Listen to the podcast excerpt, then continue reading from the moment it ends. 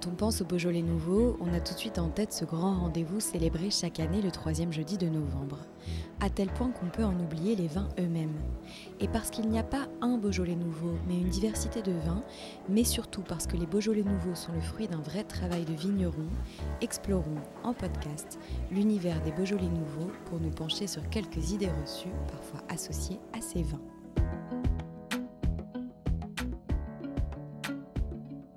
Pour ce deuxième épisode, attaquons-nous à une autre phrase que l'on entend beaucoup. Tous les Beaujolais nouveaux ont le même goût. On en parle même au singulier, le Beaujolais nouveau, comme une entité, comme si tous ces vins étaient issus d'une même parcelle, d'un seul village ou vinifiés de la même manière. Mais alors, tous les Beaujolais nouveaux sont-ils vraiment les mêmes? Peut-on parler d'un vin unique? Pour en parler avec nous, Michael Lachaud, directeur technique de la coopérative des vignerons des Pierres Dorées, Guillaume Barouin, rédacteur en chef pour les buvologues, et Karine Jambon-Balandra, vigneronne au domaine de Tulon, à Lantigné. On va commencer par un petit tour de table de présentation. Karine, tu commences? Eh bien oui, alors euh, bonjour, euh, Karine, euh, domaine de Tulon. je suis fille de Annie René Jambon qui était exploitant également. Et là, je travaille avec mon frère Laurent. Guillaume? Guillaume Barouin, je suis originaire de, Bourgogne, je suis passionné par le Beaujolais dans lequel je me promène et je promène mon, verre et mon, stylo depuis maintenant 30 ans. pour différentes revues et j'ai créé il y a maintenant un an et demi un magazine qui s'appelle Les Buvologues consacré au vin du Beaujolais, de Bourgogne et du Jura exclusivement sur le web et, sans publicité. Et Michael? Bonjour, donc Michael, euh, je suis directeur technique vigneron des Pierres Dorées, regroupement de trois caves, euh, Saint-Véran, Saint-Laurent-Douin et le Bois-Douin, euh, sur la partie sud-ouest du vignoble du Beaujolais. Alors, on va repartir sur ce qui nous intéresse aujourd'hui. Qu'est-ce que ça vous évoque quand on parle des Beaujolais nouveaux? Eh bien, les Beaujolais nouveaux, pour moi, c'est des vins de fête. Il ne faut pas oublier qu'on a une région voilà, conviviale euh, le Beaujolais nouveau, c'est le premier vin qui annonce le millésime. Donc euh, nous, on est tout content de, le déguster, de le partager. Et ça nous fait toujours du mal quand euh, voilà, il est un peu décrié. Mais j'espère que les choses changent petit à petit et on est là pour, pour le prouver. Et, on, se, voilà, on, est, on est content de le boire, nous. moi, je le trouve diablement nouveau parce que tout simplement, il a plusieurs formes. Et euh, c'est vrai qu'il s'exprime à travers différents modes de vinification, différents terroirs. Et il est vraiment le reflet à la fois du millésime et le reflet euh, du travail euh, des vignerons et vigneronnes du Beaujolais. Et pour moi, ce que ça évoque, de la joie, de la fierté, l'accomplissement effectivement d'une longue année de travail, hein, parce que c'est pas le travail uniquement d'un vinificateur, mais c'est le vigneron tout au long de l'année qui va œuvrer dans toutes ces vignes. Donc je dirais c'est un déroulé sur toute la saison. La joie de pouvoir le partager avec euh, plein plein de monde, euh, tous horizons, euh, dans le monde entier. Voilà, ça c'est hyper important. Et la fierté effectivement de pouvoir présenter son produit, d'en parler, de, de, faire partager, de le faire découvrir et de le faire apprécier à sa juste valeur parce que c'est quand même un vin hors norme, un vin à part.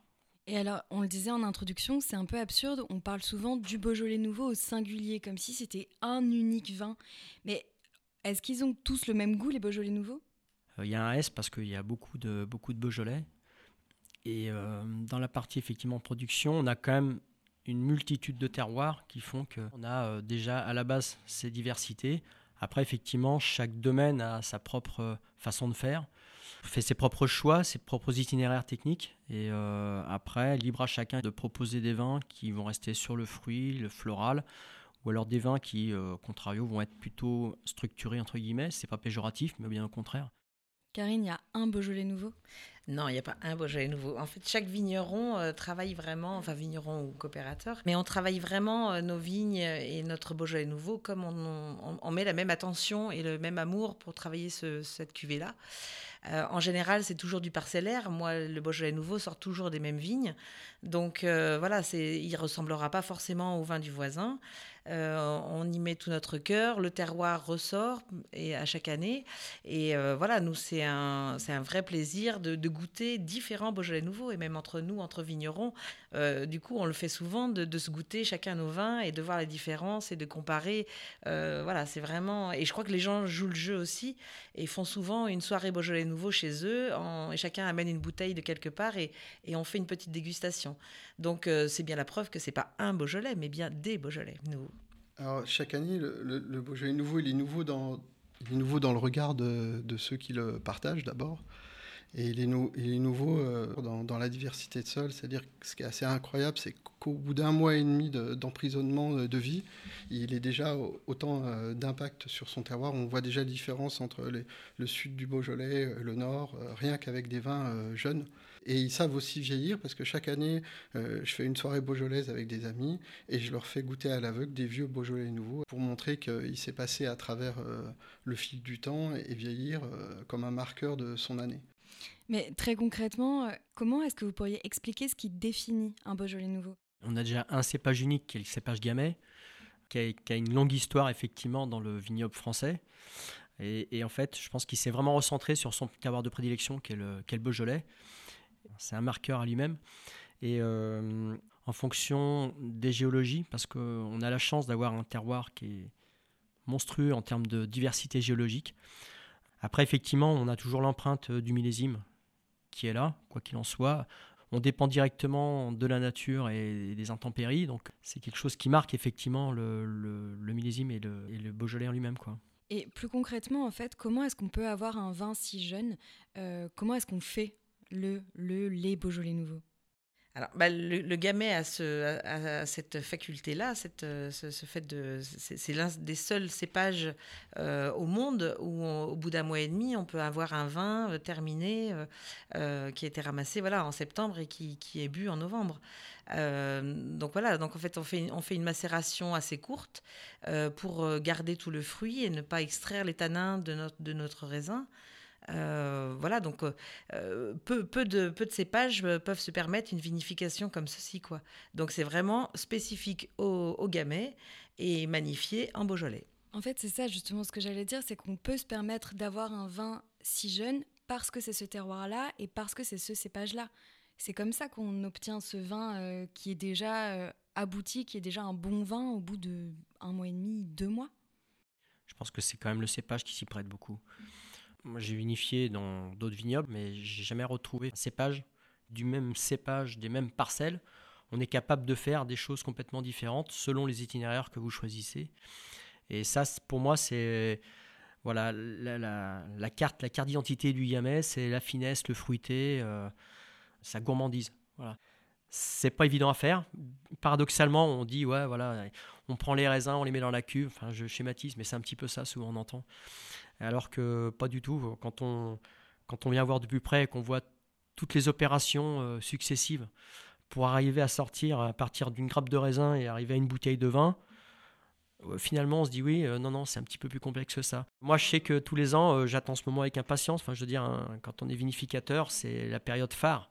Et donc on a hâte d'en découdre. Moi tous les ans je repasse mon bac. Quand je refais les vendanges, je repasse mon examen. Et est-ce qu'on peut dire que c'est un vin qui est encore plus difficile à, à réaliser en termes de vinification parce qu'il est justement si jeune et qu'on ne peut pas se planter en fait. On a deux Alors, mois. Oui, moi je, justement je veux rebondir là-dessus parce que euh, faut, faut, savoir à, à, celles et ceux qui nous écoutent que c'est un vin qui doit être fait euh, vite mais dans la patience. Karine, est-ce que tu trouves euh, effectivement que c'est d'autant plus difficile de faire un Beaujolais nouveau? Oui, parce que c'est tous les ans pareil et jamais pareil. Donc, en fonction de, l'année, euh, à une demi-journée près, les décisions sont importantes à prendre. Et euh, voilà, peut-être qu'il faut décuver un peu plus vite ou laisser un peu plus. Et, ça, c'est vraiment, euh, ça s'apprend avec le temps, avec l'expérience, en goûtant les jus, en se disant là, faut y aller. Et euh, voilà, c'est jamais, on peut jamais planifier comment ça va se dérouler. Donc, euh, donc c'est hyper important. Et en fait, c'est beaucoup plus difficile de faire un vin sur le fruit euh, avec un bel équilibre qu'un vin sur les tanins. Et voilà, c'est vraiment à chaque fois un, casse-tête. Mais à la fois, c'est aussi un challenge. Donc, euh, c'est toujours hyper intéressant. Et voilà, chaque année, on, se pose des questions et des bonnes questions et, et ça fait avancer. Et est-ce qu'on peut se dire justement que c'est d'autant plus difficile, si je comprends bien ce que tu dis, de faire un vin qui est très épuré, qui est sur le fruit, qui est très simple, qui est très, très sincère même, euh, j'ai envie de dire ben, oui, parce qu'en fait, il n'y a, pas, a pas beaucoup de phares. Euh, donc, du coup, euh, là, on a vraiment l'ADN du millésime euh, avec sa météo. parce que sur nos monocépages, le phénomène météo est vraiment hyper important et, et il va hum, déterminer le vin. Donc, là, là, sur une macération assez courte, je veux dire, on ne pourra pas mettre de fût, on pourra pas, enfin, il n'y aura pas d'élevage qui pourront apporter peut-être un peu de tanin, un peu de puissance. Là, on est vraiment sans phare.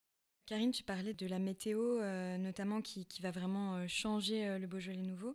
Quel facteur accentue les différences entre les différents Beaujolais nouveaux?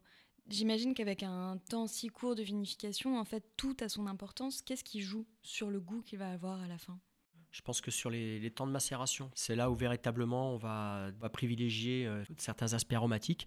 Si par la suite on veut aller, euh, donner un peu plus de volume, un peu plus de structure, euh, là on va faire des opérations de remontage, des opérations de pigeage, voire des délestages, toujours de façon raisonnée pour véritablement aller où on veut. C'est ça qui va vraiment brosser un petit peu la structure du vin. Après aromatiquement, l'élément clé pour moi c'est les maîtrises des températures le jour de la sortie des Beaujolais nouveaux, on déguste tous une bouteille, mais l'idée c'est d'en prendre plusieurs, comme ça vous les dégustez euh, bah, pas tout le premier jour et vous en gardez pour la suite, et comme ça vous voyez l'évolution véritablement du vin en lui-même, parce que c'est vrai qu'à ce stade-là, c'est hyper important quand vous conditionnez les vins. Toute opération qui, est faite effectivement sur un vin, quelle qu'elle soit, euh, c'est toujours un petit peu traumatisant pour le vin. Karine, il faut être doux avec son Beaujolais nouveau ah, tout, tout, au long de l'année, il faut être doux de toute façon. Il faut être doux tout le temps. ouais, des fois, moi, je dis, j'explique aux clients qu'en fait, la mise en bouteille, c'est presque comme, euh, comme un accouchement. Donc, si le, bébé, le, vin est dans sa cuve, dans son, comme dans le ventre de la mère. Et voilà, il y a un jour où on l'en enlève. Et donc, forcément, ce jour-là, c'est voilà, un peu compliqué pour lui. Donc, voilà, il a, il a un petit moment où il faut qu'il se remette et qu'il habite son nouveau contenant, qui est la bouteille. Mais alors, il n'a pas une fragilité euh, plus exacerbé que d'autres vins qui auraient passé plus de temps euh, de maturation? Non, il a, puisque du coup son caractère, euh, on l'a vinifié pour avoir le côté fruité, avoir, et avoir ce côté très croquant. Donc il, est comme ça. il va évoluer, il va s'arrondir un peu avec le temps, mais si tu veux, il n'est pas, plus fragile qu'un autre vin. C'est juste que voilà, on l'a vinifié pour qu'il ait beaucoup d'aromatiques. Euh, voilà, c'est juste, c'est juste ça. Et alors justement, ça, je ne sais pas si ça va te plaire, Karine, mais c'est censé avoir quel goût un Beaujolais nouveau? Le goût de la fête. le goût du partage. Euh, voilà, pour moi, c'est ça. Et le goût de. Euh, nous, c'est, voilà, on le voit vraiment comme euh, le premier annonciateur du millésime. Alors, le millésime, après, les, vins vinifiés seront pas comme lui. Mais par contre, il, a la pâte. soit il va être hyper concentré, hyper chaleureux, parce qu'on a eu un été très sec comme cette année. Soit il va être comme l'année dernière, plus sur le fruit, sur la finesse, la délicatesse. Donc, en fait, c'est juste. Voilà, c'est le, le premier ambassadeur de du millésime pour moi. Pour moi, le Beaujolais nouveau, c'est la gourmandise avant tout. En avoir plein la bouche de.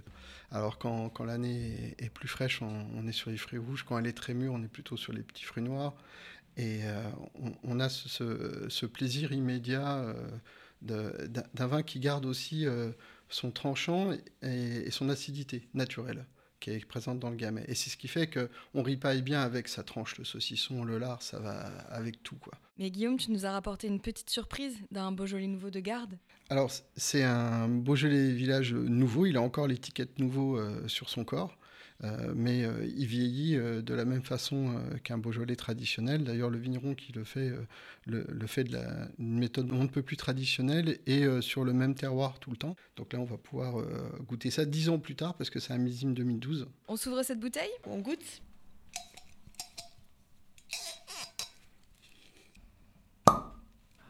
C'est religieux. tu nous l'expliques, Guillaume? Comment tu décrirais ta première gorgée? Désaltérant.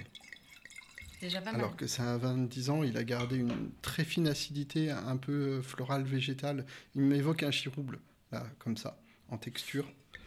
Euh, c'est vrai que c'est un millésime qui, qui avait euh, eu du mal à mûrir et qui avait fait euh, des cheveux blancs aux, producteurs à vinifier. Eh ben, dix ans plus tard, je trouve qu'il se tient et il n'est pas au bout du voyage. C'est étonnant, la, la ligne qu'il a, l'équilibre. Je suis bluffée. Michael, qu'est-ce que tu en penses? Non, il a bien su traverser effectivement la décennie parce que euh, il a encore euh, une belle fraîcheur. on reste quand même bien sur le côté floral. On a cette pointe d'acidité qui vient réveiller un petit peu justement ces arômes mais encore avec une belle tenue. Et, je confirme qu'effectivement, il n'est pas encore au bout du voyage, il en a encore un petit peu sous le pied. Et alors, est-ce qu'on n'aurait pas une preuve en direct qu'un Beaujolais nouveau, ça se garde? Mais si Bon, nous, on en était un peu convaincus, hein, mais euh, là, on a la preuve. Le verre a parlé. C'est ça. Je me vois trop bien au, bord d'une cheminée, euh, avec un petit plat qui mijote. Euh, même des châtaignes, tu vois, des châtaignes à la poêle, comme ça. On a oublié l'automne, hein. c'est réchauffer le corps. C'est ça. On Justement, c'est le, plaisir de l'automne. Le plaisir de l'automne. Le rayon de soleil de l'automne. Et alors, le mot de la fin, où est-ce que vous serez chacun le 17 novembre? Le 17 novembre. Alors, donc je suis bénévole au Sarmentel, à la fête de Beaujeu. C'est le déblocage des Beaujolais nouveaux, à minuit pile. Donc, dans la soirée avant, on boit les Beaujolais de l'année, les Beaujolais village ou les crus. Et à minuit, voilà, on a le droit de découvrir tous ensemble euh, le Beaujolais nouveau. Euh. donc, je vous invite à venir voir. Et toi, Guillaume? Moi, je serais sûrement dans ma cave avec des amis et de nombreuses bouteilles de, Beaujolais. Et puis, on ira picorer euh, aussi euh, d'autres Beaujolais euh, que, les Beaujolais nouveaux. parce que c'est aussi génial de, de, faire goûter des crus et de, se rendre compte aussi qu'on a des Beaujolais nouveaux qui, qui peuvent rivaliser à l'aveugle avec des crus. Michael? Je pense que je serais vers le Beaujolais gourmand à Tarare. On est partenaire depuis de nombreuses années de cette manifestation qui propose un vrai spectacle où il y a des chefs qui se regroupent tous pour faire un, menu euh, sensationnel autour effectivement des Beaujolais. Et puis à minuit, on déguste les Beaujolais nouveaux euh, des différents producteurs euh, des régions des Pierres Dorées. Et puis on continuera tard dans la nuit jusqu'au petit matin pour faire un peu comme Guillaume, se retrouver au fond d'une cave avec plein de bouteilles qu'on va déguster à l'aveugle et partager et reparler du millésime avec euh, les amis vinificateurs. Mais voilà, la finalité reste toujours la même, quoi. La gourmandise, le plaisir, la joie, le partage. Voilà.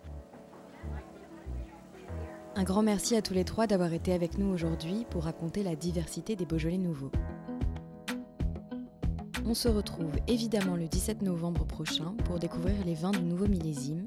Et en attendant, si vous avez aimé cet épisode, n'hésitez pas à l'envoyer à vos proches ou à le partager sur les réseaux. Cet épisode a été conçu par l'agence SoWine, réalisé par le studio Encore Encore.